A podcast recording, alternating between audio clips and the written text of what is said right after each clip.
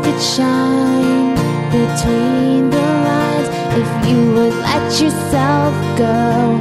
Find some place you know you can use your words, use your hands. You can change the world, just pretend. Express yourself, take a chance, and you'll see who you'll be. It's time to express yourself, where teens talk and the world listens. Presented by Star Style Productions as an international outreach program of Be the Star You Are charity. You'll rock to an hour of adolescent fusion with your teen hosts and on air reporters. Meet and chat with cool celebrities, exhilarating experts, and tenacious teens with subjects regarding anything and everything that you want to know. It's time to kick off the fun with our star teens. Welcome to Express Yourself. The ideal man bears the accidents of life with dignity and grace, making the best of circumstances. That quote is from Aristotle.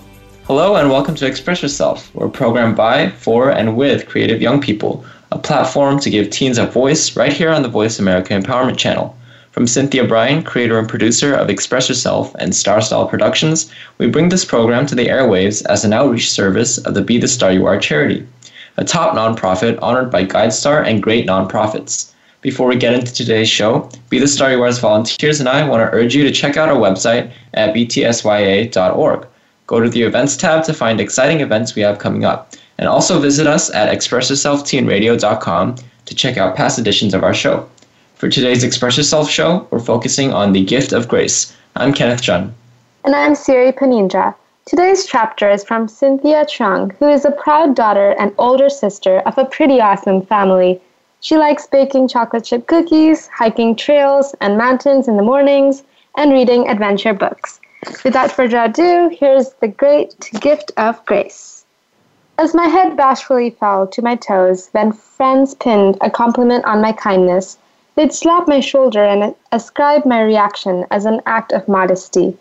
All the while, I would mentally calculate the revenue of a corrupt deal that they were wholly unaware of and one that I habitually purported in turn for a portion of their hearts and their words, I knowingly received the bittersweet reward of being perceived as good on my end of the bargain.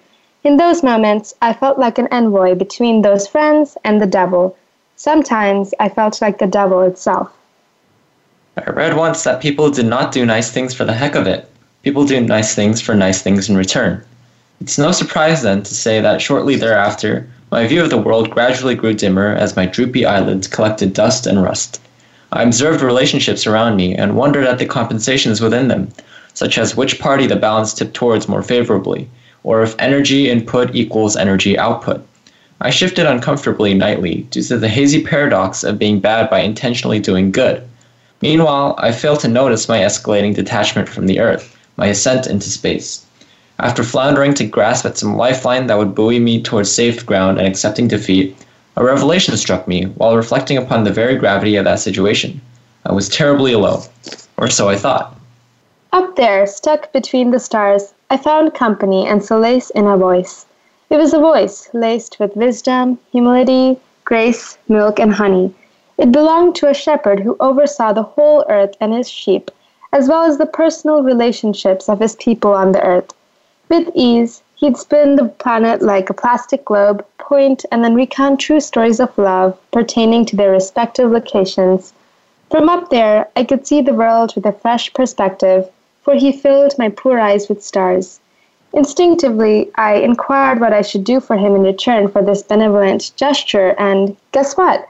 In response, he broke out into a thunderous roar of laughter. The universe trembled and the stars danced. Why do you laugh? I would plead and press. Were you like me? wanting to be merely thought upon as good and almighty by your people and sheep, holding impurity inside the deepest cavities of your heart for these selfish intentions? But I knew his heart was whole. It was only mine that needed healing, but not up there. Not yet, at least. I was safely sent back down to earth on a dream cloud, and I was not bitter or lonely, because I knew very well that God was up there and everywhere, watching over all his loved ones. Yes, he'd recounted true instances of love, but he'd also revealed true instances of guilt, hate, sin. However, to my surprise, he viewed these areas of, of weaknesses as workshops for perfection. By his powerful mercy and bountiful grace, He was giving us all the time and chance to mend ourselves, and others before allowing us to join him. He knew, more than I, of my rotten heart and its self serving motives. He picked me up from the dirt and treated my sight and made me anew. He returned to my family and friends, to whom I instantly showered in truth and in love. He monitored the progress of my healing, still imperfect, heart. I did not deserve his grace, and I had nothing to give him in compensation. And guess what? He loved me anyway. And the exercise at the end of the chapter is called True Love. To my surprise, he viewed these areas of weakness as workshops for perfection. The familiar verse Corinthians 13 4 7 personifies love perfectly. Go and give it a quick read if you want to. At night, spare some time to reflect on your relationships with those around you. Identify those that are sound and distinguish them from distinguish them from those that are relatively less stable. Think of gracious acts you can do for the former to express express your appreciation for them in your life. Trust your heart, but refer to the verse if you are unsure of your ideas. Then consider opening up to those whose bond with you is weak. Forgive them and accept them without condition or reward, as you would have liked to be done unto you. Have courage and don't fear being honest in your concerns, for love too often prevails, especially in areas of weakness. Sleep on these thoughts. Carry out these acts of true love at your own pace, so long as time and chances are offered. And the quote, By grace I live, by grace I'm released, by grace I give, and by grace I will release. Yeah, so I think that was really nice. Um, I'm personally not religious, but I think I that um, her problem about you know having the cynical take on every relationship in her life is something that I've definitely felt before. Um, for some reason, kind of viewing all the people you know as, um, I guess, other entities that exist to benefit off of you and other people. Um, yeah, and you know, I guess the only way out of that is kind of just to trust that because if you know you try to treat other people with kindness just for the sake of kindness, you can trust that other people will do that to you as well. Yeah, definitely. I, on the other hand, actually go to the temple every now and then.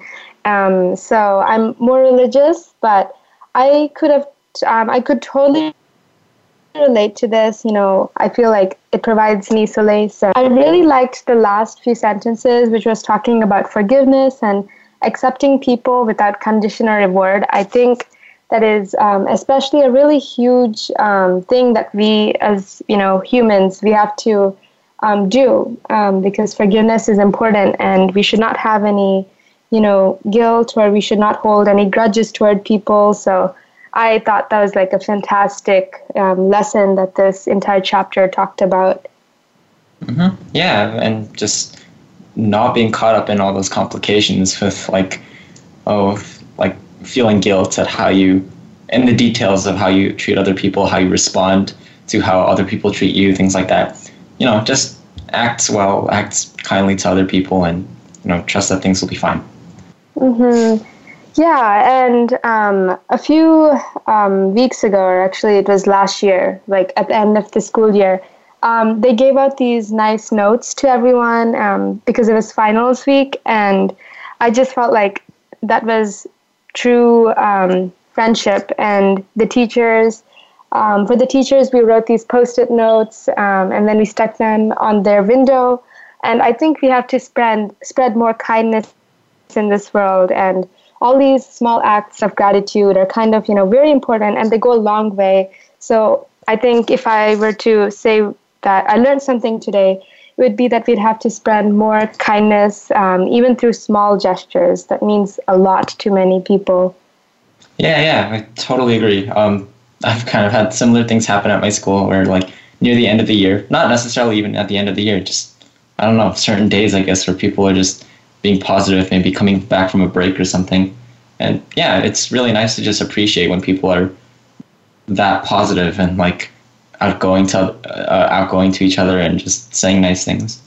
Mm-hmm. Yeah, so I'd really like to thank Cynthia for this really touching little story about Grace. Um, audience support more amazing segments like this one by donating to the Be the Star You Are 501c3 literacy charity that brings you this program. Also, Be the Star You Are's Operation Wildfire Disaster Relief Fund is going on right now. Be the Star You Are desperately needs your donations to help us help those in distress by providing books and other resources. Help ship books to victims of natural disasters today at www.bethestaryouare.org. You can even donate through PayPal Giving Fund with no additional fees. I'm Kenneth Jun. And I'm Siri Panindra, and you've been listening to The Gift of Grace on Express Yourself with Be the Star You Are. Please make sure to watch Be the Star You Are's fun and informative videos at youtube.com slash Be the Star You Are. Pick up our newest anthology, Be the Star You Are, Millennials to Boomers, celebrating gifts of positive voices in a changing digital world at cynthiabryan.com slash online dash store. And also, please make sure to stick around as we continue our show on the gift of grace.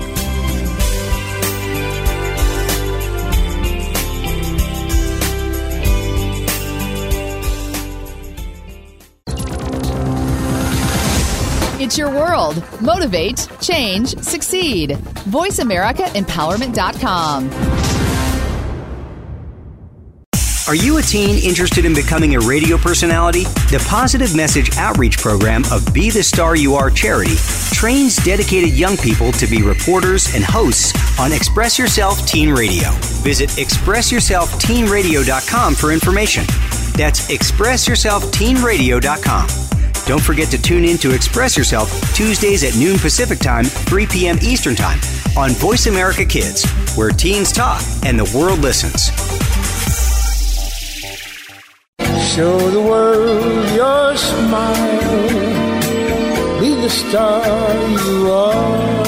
If you are ready to be inspired, energized, and edutained, you've come to the right place with our two life changing programs at BeTheStarYouAreRadio.com. Live every Wednesday at 4 p.m. Pacific on the Voice America Empowerment Channel. It's our lifestyle show, Star Style Be the Star You Are, with hosts Cynthia Bryan and Heather Brittany. On Tuesdays at noon Pacific, Teens Talk and the World Listens on Express Yourself Teen Radio on Voice America Kids. Come play with us at BeTheStarYouAreRadio.com. Change your world. Change your life. VoiceAmericaEmpowerment.com.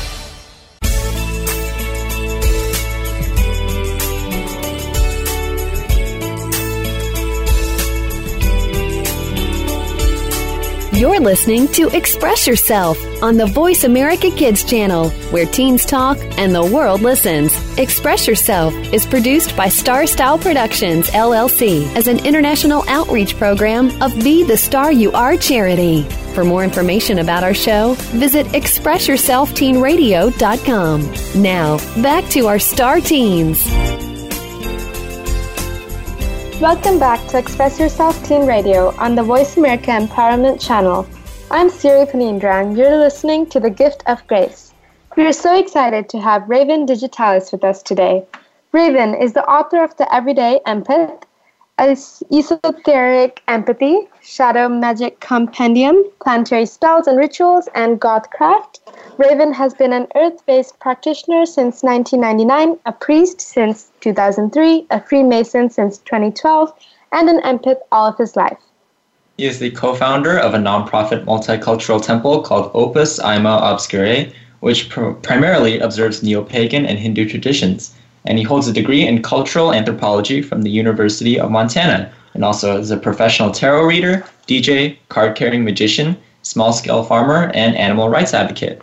And with that, let's welcome Raven onto the show. Thanks for coming on. Hey guys, thanks for having me on. I'm excited to be here. Yeah, let's just jump right in. So, I just wanted to ask um, how would you define an empath? Like, what does that basically mean? Um, so, an empath is somebody who feels external emotions to a really high degree. And so many of us are really emotionally sensitive in different ways uh, both to our emotions and to other people's. And those that could be called an empath in particular are those who absorb emotions really easily and a lot, frequently from the outside. And, you know, I always say everybody is a psychic at heart, everybody is an empath at heart.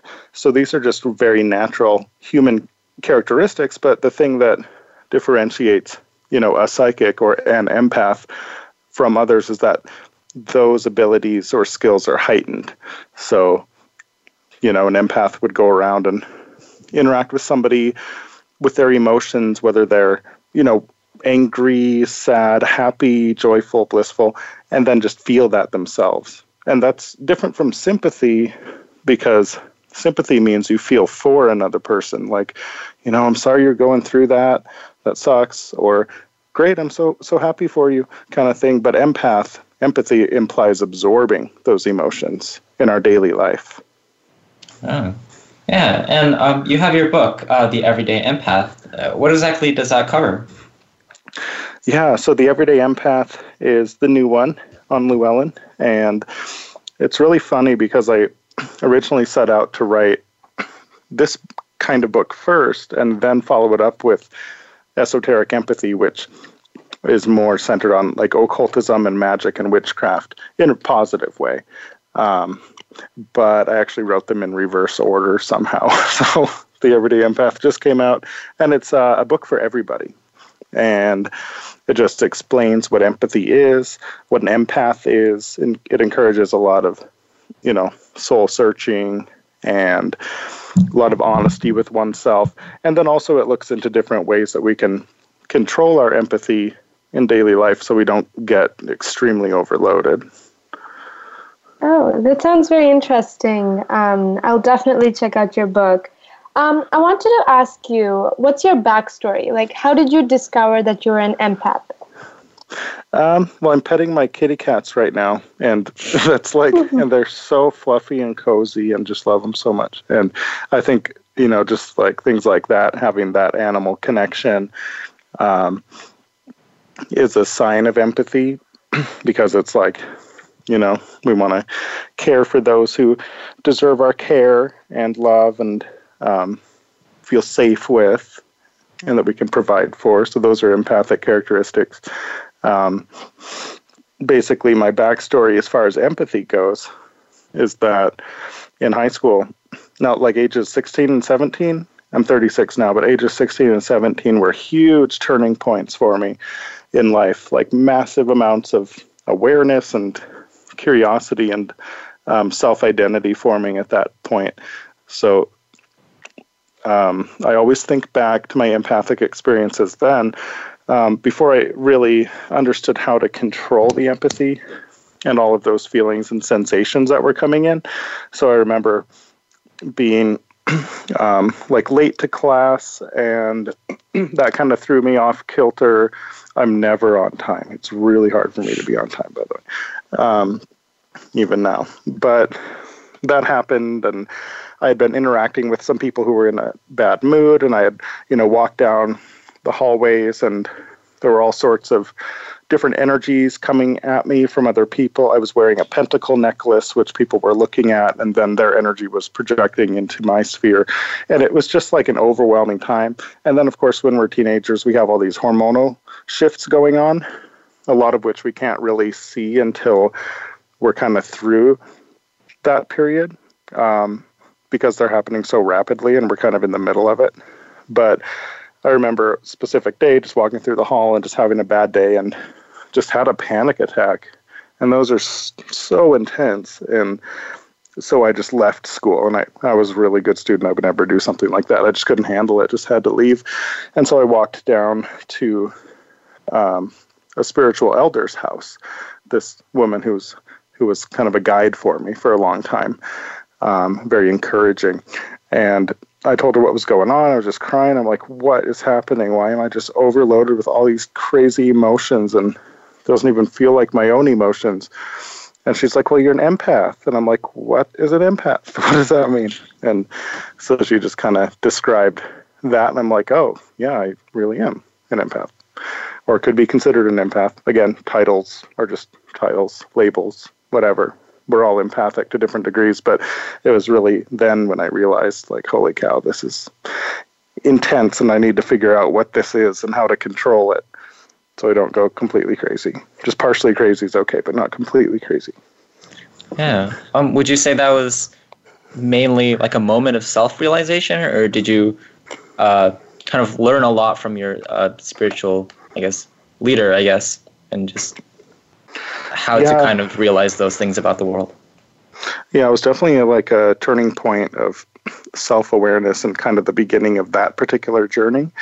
And I had been involved in Wicca and Buddhism and things before that for a while, but hadn't heard the term empath until then. And it wasn't really popular um, until the 2000s, is when the term started to become more popular, which is interesting. The word empath and empathy are actually only about 150 years old, which is really recent. Wow, yeah. Um, and same with terms like heterosexual, homosexual, bisexual. These are only terms that are 150 ish years old. So it's really fascinating to learn about these like everyday words and terms and how new they really are. But um, in the 70s, there was the Star Trek episode from the first season where one of the characters called Gem is an empath, and that's like her alien power or skill. Um, and so that became incorporated in Star Trek. I was never a Trekkie, but kind of found out about that in my research. So that term's been known for a while, but not really used too commonly until more modern times. But and now you can go online and look up empathy. There's tons of books and articles and podcasts about what that is. Wow, I, I didn't know that, you know, there are words like empathy, which are very frequent. I thought is there like for a long time. That's really fascinating. Yeah. You know, I take an English class, and now that I think about it, maybe I could go and kind of see when the words were kind of developed. Um, so that's like a really interesting perspective I got. Um, yeah, it comes so- from German originally, Oh, oh Yeah. wow, yeah. you linguistically. know. Oh yeah, that's really cool. You know, um, we have a Latin class um, at my school, and you know, we learn about the roots and stuff. So mm, cool. yeah. Um, so going back to your story about you know high school and how you were overwhelmed with these emotions. So what can someone do when they're overloaded with empathy? Well, it's really different for everybody. And one thing that I found I think really benefits everybody, though, um, is to do daily practice. And that means daily spiritual practice. And that doesn't have to mean any kind of religious practice. It could, you know, include religious aspects if you want it to. But the thing about spirituality that I've come to believe is that spirituality is life itself. And it's um, all about tapping into the divine, however we see it, which doesn't even have to be separate from ourselves and our experiences and our reality. So, like for for me, what works, works best is to get up in the morning and try not to check my phone first thing. Uh, just try to take some deep breaths and then hop in the shower, cleanse out, connect with the water element, give gratitude for the hot water, you know, things like that. And then just go right downstairs to my yoga mat in front of my altar or shrine and just do some some physical yoga uh, just kind of listening to the body. Maybe i'll put on some um, electronic music to wake up a little bit. Um, and then just kind of do that and then i'll meditate for a few minutes depending on the time allowance on any given day um, so some days that has to be quick like five minutes sometimes i'll even be like driving to work and doing mantras in my car counting the, the beads and doing doing certain mantras, even if it's just Om. Um, and then other days I'll have like 20 to 40 minutes to do something and meditate and burn some incense and kind of give gratitude and align for the day. So that actually reminds me of something that was discussed in um, a Hare Krishna class yesterday that I attended by a Hare Krishna guru of that tradition um, where he said that your connection to the divine is like a vertical line.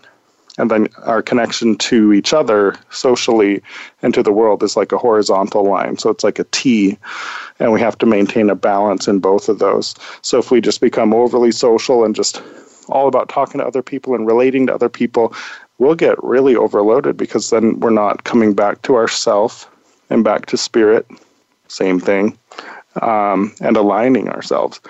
So that kind of daily practice can go a long way. And then there are other things we could do on a day to day basis, like choosing how much eye contact we have with another person.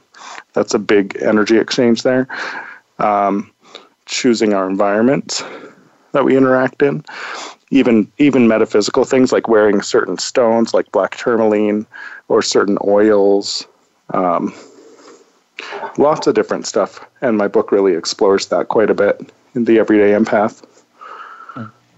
Is there any way you've, I guess, noticed um, how your ability to, I guess, uh, feel other people's emotions has that kind of ability? Have you noticed that ability grow with you as a person as you've done like practices and everything? Yeah, definitely.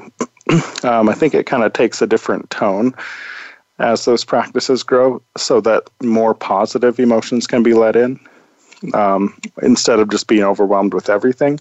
It's a little be a little bit more selective at this point, so I can select more of what I absorb and kind of catch myself if I'm absorbing something that I don't want to be, or that won't be helpful for myself or others. You know. Hmm. So um, I wanted to ask you. Is empathy something psychic and metaphysical, or is it also recognized by science? Yeah, it's actually both. Um, mm. A lot of scientists would argue that it's not spiritual at all, but again, that just depends on a person's definition of metaphysics and spirituality. Um, you know, I don't. I think there is nothing that is not spiritual. Um, uh, in energetic and metaphysical sciences, we see this kind of um, awareness of empathy, kind of similar to a psychic skill, but it's more like emotional psychicism. Instead of just getting mental impressions, premonitions, things like that, it's it's exclusively on the emotional plane, whereas psychicism is is mental and cognitive. Um, so it's very much metaphysical, but it's also physical and biological. Um, because modern neuroscience recognizes um, neurotransmitters and neurons that are actually even called mirror neurons. So the, the neurons by which we, in our experience, mirror others. And that's a way that we can understand our environment and who we're interacting with, what's happening. And I was really surprised in my research to learn that empathy is um, an evolutionary trait. And it makes sense too, because we need to empathize with each other and understand and get along with each other as a society in order to evolve. And so it's like the social glue that holds everybody together. So it's, you know, scientific, evolutionary, and metaphysical or spiritual all at the same time. Yeah, and you uh, you're obviously involved in a lot of different I guess types of spiritualities, uh, like neo paganism, Hinduism, uh, Buddhism. Do you find that you have, I guess, like a common goal in, um, I guess, pursuing all of these different uh, avenues of spirituality?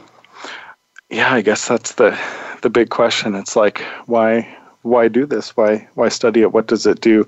Well, I guess for me, it's all about um, becoming a better person um, and healing old wounds, healing uh, bad self identity issues, um, becoming more in tune with the nature of the self and others, um, trying to do good work to help others in their lives. And that's really the point is service like that to try to help others. And, you know, if I can um, do tarot readings or write books and make some money also, that's helping me. And, you know, I'm a person just as much as anyone else. So it's really a give and take thing. Everybody can be helped in the process. Um, so yeah, it just really boils down to service and um, helping make the world a better place, even just a little bit every day, if possible. Oh, I definitely agree. That's a really good goal to kind of, you know, work on service and, you know, make the world a better place. That's, you know, I really admire that. Um, we, you kind of touched on um, Hare Krishna and how you went somewhere um, so you went to India recently, and did you learn anything about empathy during your visit there? yeah, India is crazy, like a whole other universe. I when I got there, um, which was a long time goal, I'm like, what is happening? It's like can't even describe it. At least for me, as like the super empath, like so much stimulation, so much fast, fast, hurry energy and millions of cars and cows and animals and bicycles and people on the streets, and um, it was intense. And then you know you can just pull over on the side of the road. Well, I can't because they drive on the other side of the road, and I, and even if they did drive on the right side of the road, I would not drive there because holy cow. But um, you know you can pull over on the side of the road and go into a temple, and where it's totally quiet and still and beautiful and peaceful. And so India is like the land of contrasts. And I think looking at contrasting things, that's one thing I talk about in both my empathy books, is really good for defining empathy. Um, I think I even have an exercise in my first empathy book where I'm like, okay, try to go smell beautiful flowers and then go smell the trash can. And then, like, look at these opposing sensations.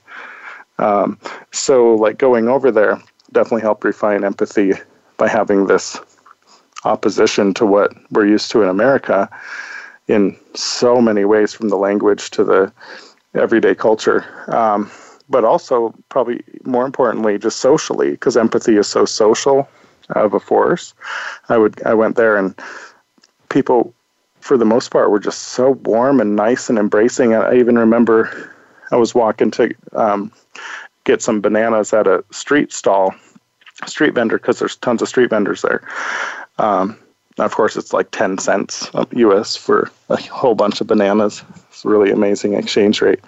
But I was walking over there, and this, this guy came up to me, uh, probably early 20s, and, you know, big, tall, white, bald guy with a bunch of piercings stands out. He's like, hey, mm-hmm. he's basically like, where are you from? Who are you? But he didn't speak a word of English. And so we just had to rely on our empathic communication and um, pointing at things, um, symbolizing things with our hands. So we, we could successfully communicate a lot of things, even though I barely speak Hindi and he didn't speak a word of English besides hello. So, so that things like that are really big learning experiences empathically because it's like, which other levels are we communicating on? And can we communicate successfully without the words? Because words are just symbols anyway.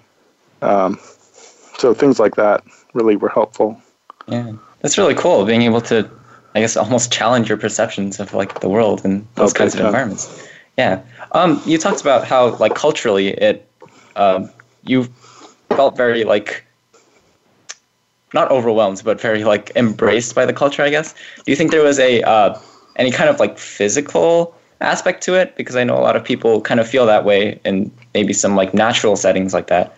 Do you think there's anything to do with physical locations or I guess more physical features to certain places?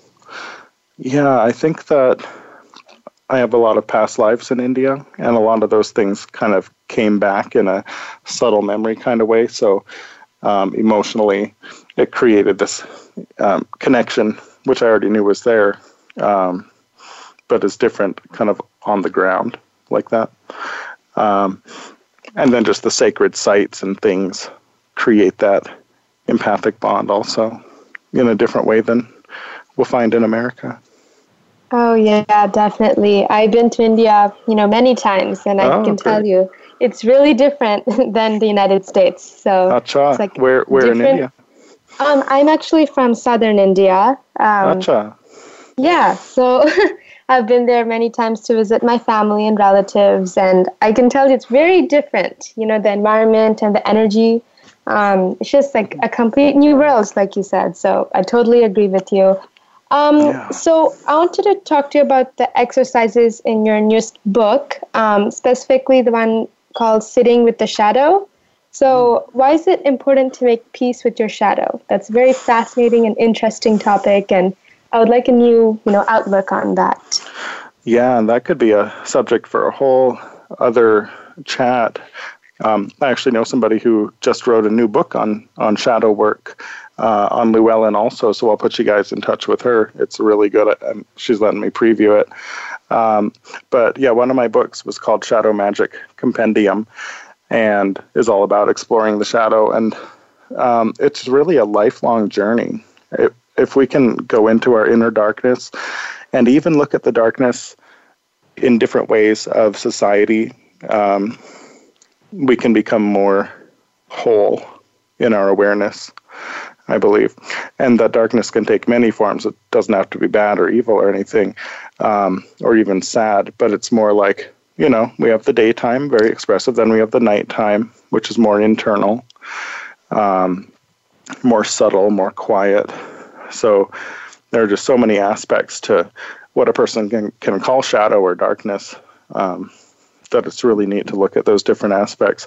And if we're looking at um, the shadow in like a Jungian psychology sense, we'd be looking at what's suppressed or repressed within ourselves. And that's one facet of shadow that I think is really important to uh, look back on trauma that we might have had and try to heal that and learn different ways that we can heal that.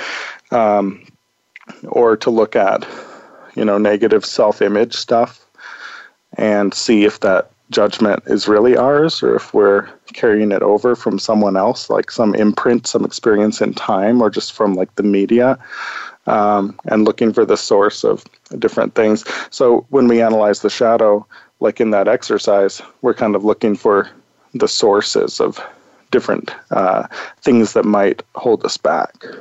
Yeah. Um, speaking about you know unconventional views, I guess on negativity and darkness.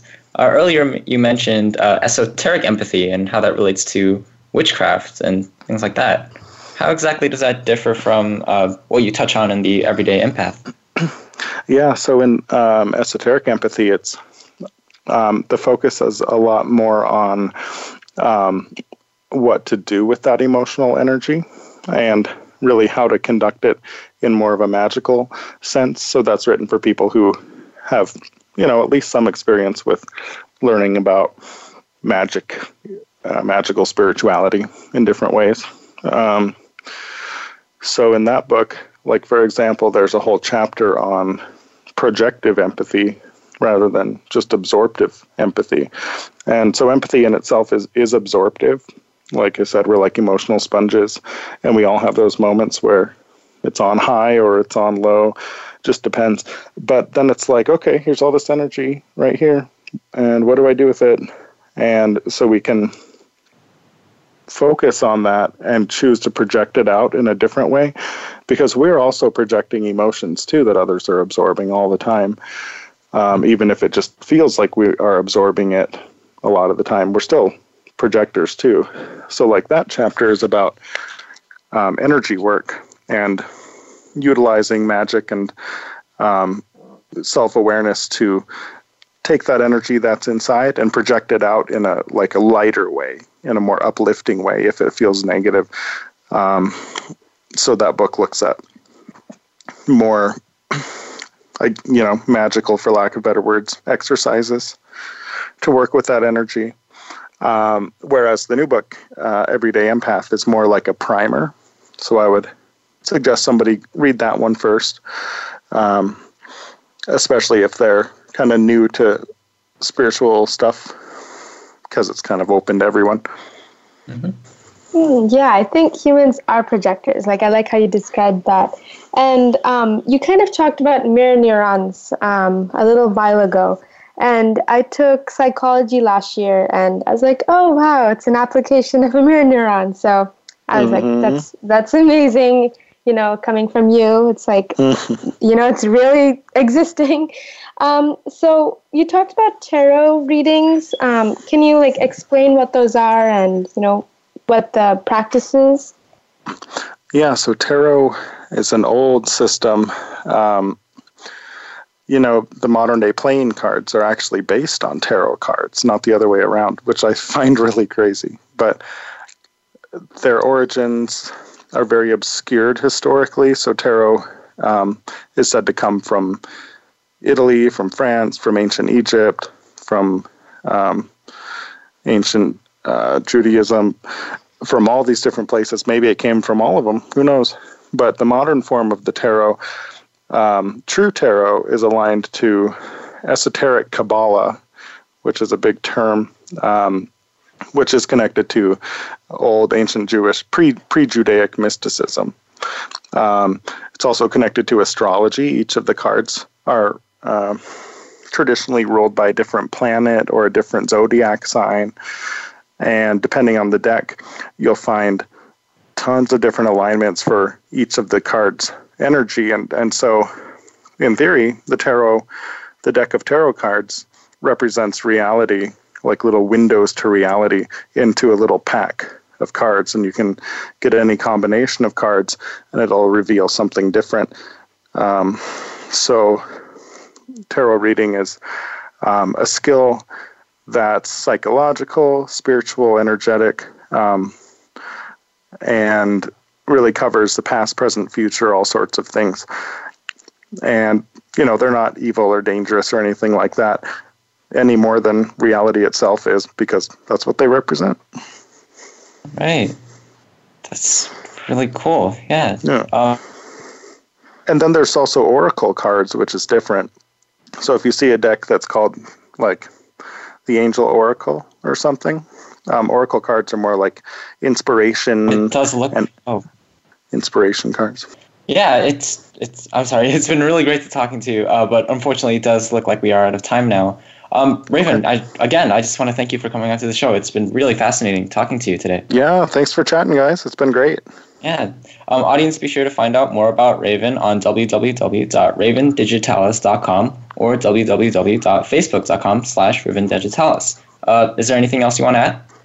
No, just uh, lots of gratitude to you guys and the good outreach that you do. It's really awesome, and keep on keeping on because the world needs creative souls like you and many blessings to you guys and all the listeners.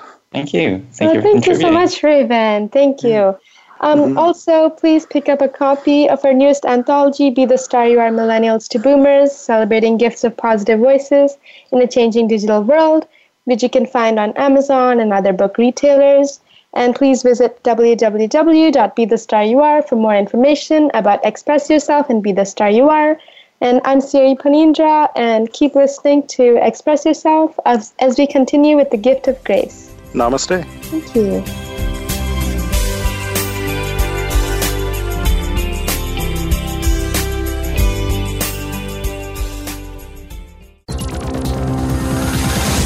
It's your world. Motivate, change, succeed. VoiceAmericaEmpowerment.com. Are you a teen interested in becoming a radio personality? The Positive Message Outreach Program of Be the Star You Are charity trains dedicated young people to be reporters and hosts on Express Yourself Teen Radio. Visit ExpressYourselfTeenRadio.com for information. That's ExpressYourselfTeenRadio.com. Don't forget to tune in to Express Yourself Tuesdays at noon Pacific Time, 3 p.m. Eastern Time on Voice America Kids, where teens talk and the world listens.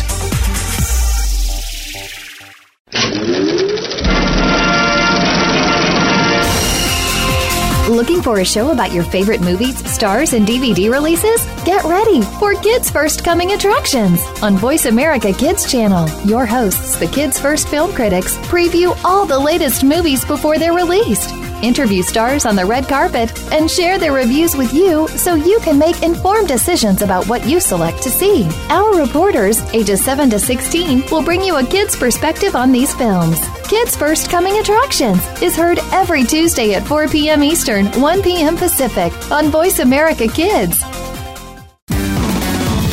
Success starts here.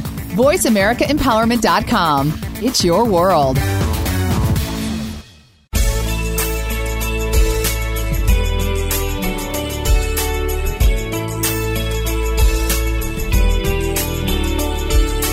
You're listening to Express Yourself on the Voice America Kids channel, where teens talk and the world listens. Express Yourself is produced by Star Style Productions, LLC, as an international outreach program of Be the Star You Are charity. For more information about our show, visit ExpressYourselfTeenRadio.com. Now, back to our star teens. Thank you for staying with us here on the Voice America Empowerment Channel. Our program is Express Yourself, giving youth across the world across the world a voice to be listened to. I'm Kenneth John. And I'm Siri Panindra. To close off our show on the gift of grace, we have Express Yourself reporter Arjun Clear here today to give us another edition of his segment, Innovation Nation. Arjun, take it away. Hi everyone, my name is Arjun Clare, and I'm happy to be coming to you again with another edition of Innovation Nation. Today's themes are grace and empathy, and these themes can be applied in a number of ways to innovation. A key to innovation is to make things simpler for people, to reimagine something in a simpler, more streamlined way that allows people to do the same thing just in a quicker fashion or with less friction.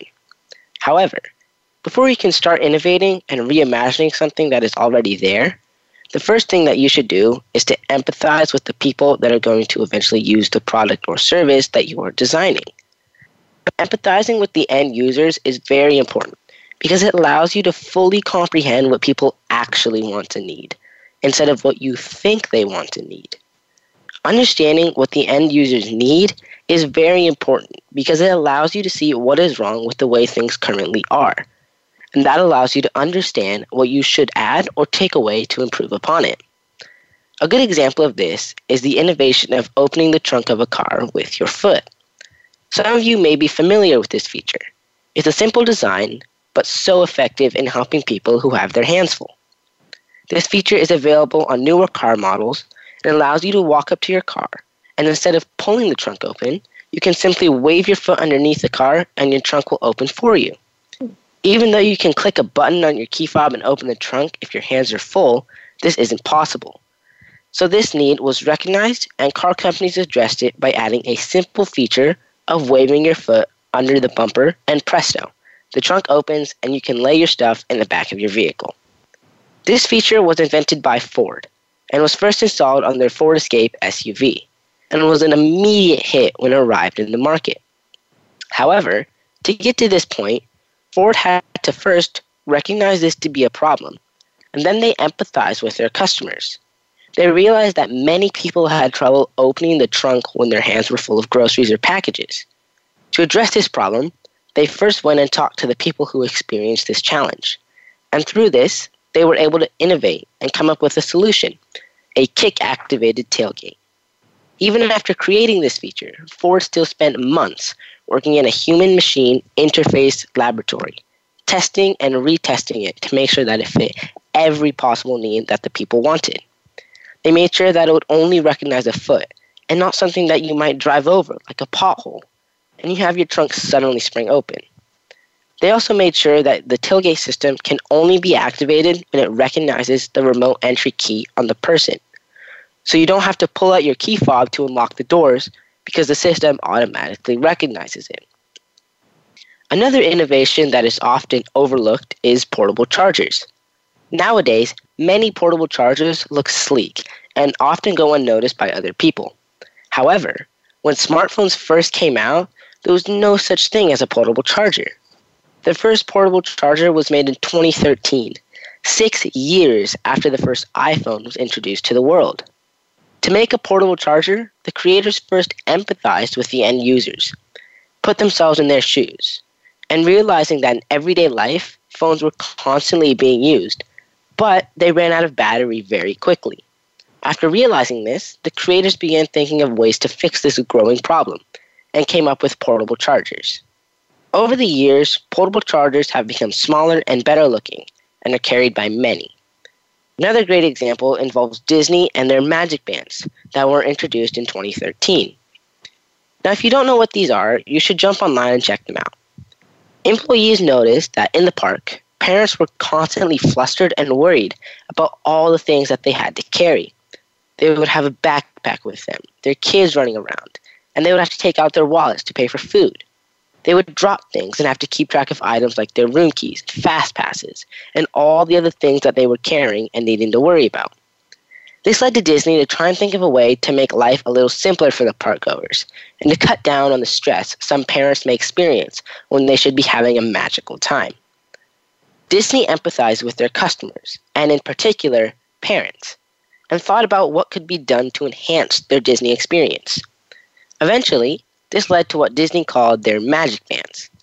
These stylish bands, offered in, ver- offered in various colors such as green, blue, gray, pink, yellow, orange, and red, were offered to those who stayed in the Disney hotel and came to the park.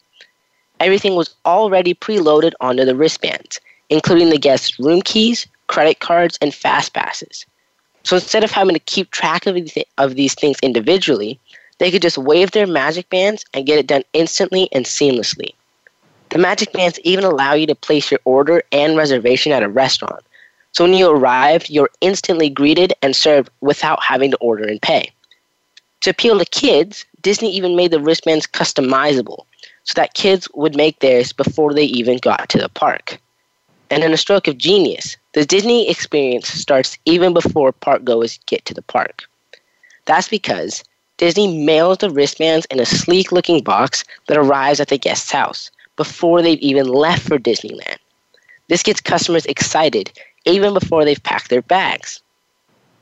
Disney even allows the guests to keep the bands after their visit as a small souvenir to always remind them of their visit.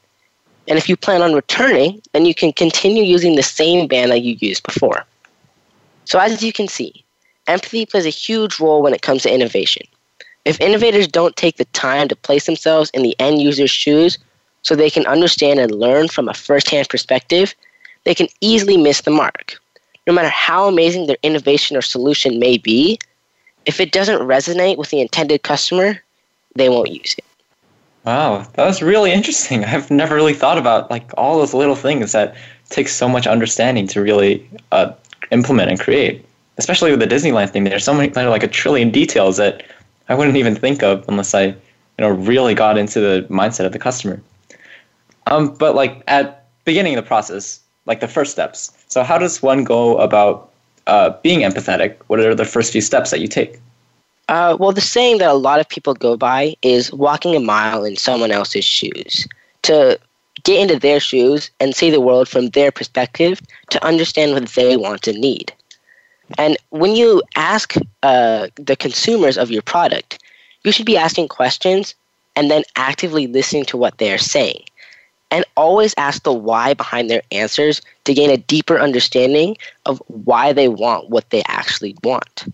Another way to be empathetic is through observations. Just being immersed in someone's world and picking up on the details and being curious. Always asking why, why, why. Hmm, that's interesting. I, I like how you took a business perspective on so many different products, like the Disneyland one. And I truly feel products and services, they're kind of like transactions of value and it's what the product provides to the customers. And you know, I I thought this was great. Um, so, can you be innovative without being empathetic? Can you kind of explain, you know, the balance between those two, please?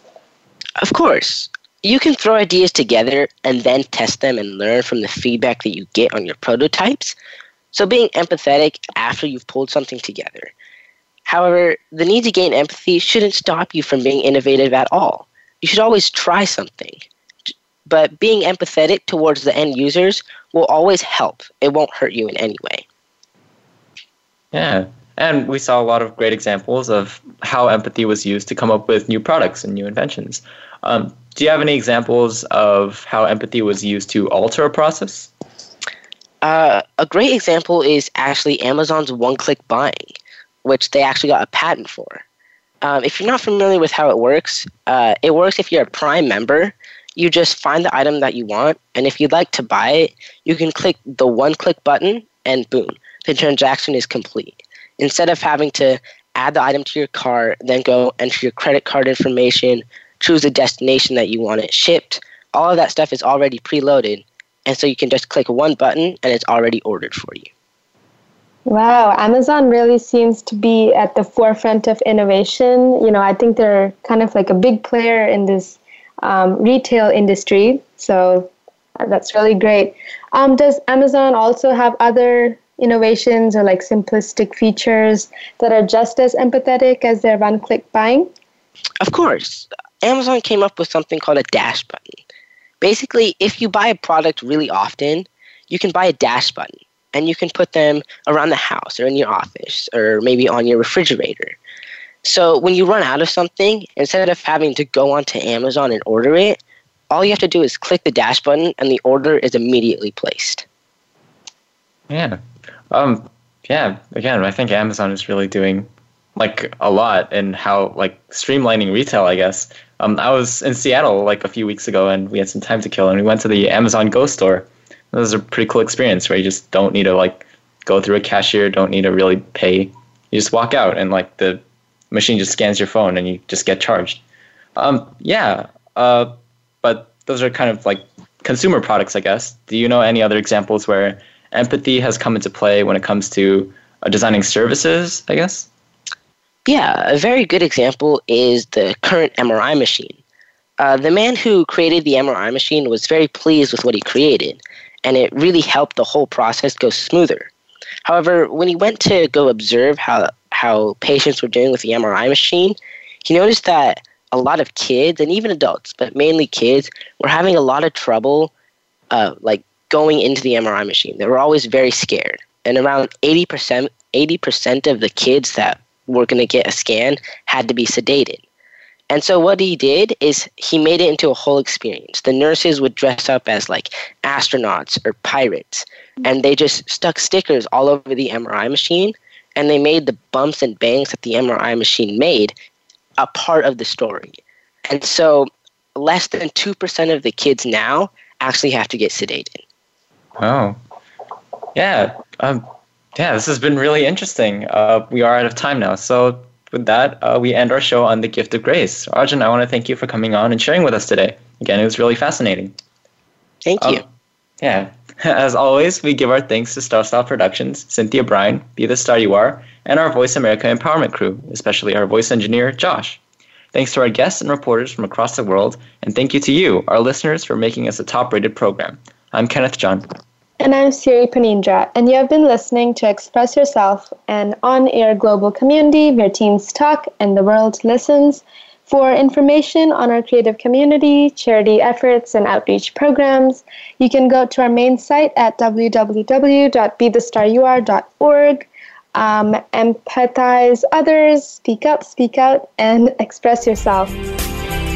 Thanks for joining us this week on Express Yourself, produced by Star Style Productions LLC as an international outreach program of Be the Star You Are charity. For more information about our show, be sure to visit ExpressYourselfTeenRadio.com. Please join us again next Tuesday at noon Pacific Time, 3 p.m. Eastern, when teens talk and the world listens on the Voice America Kids channel.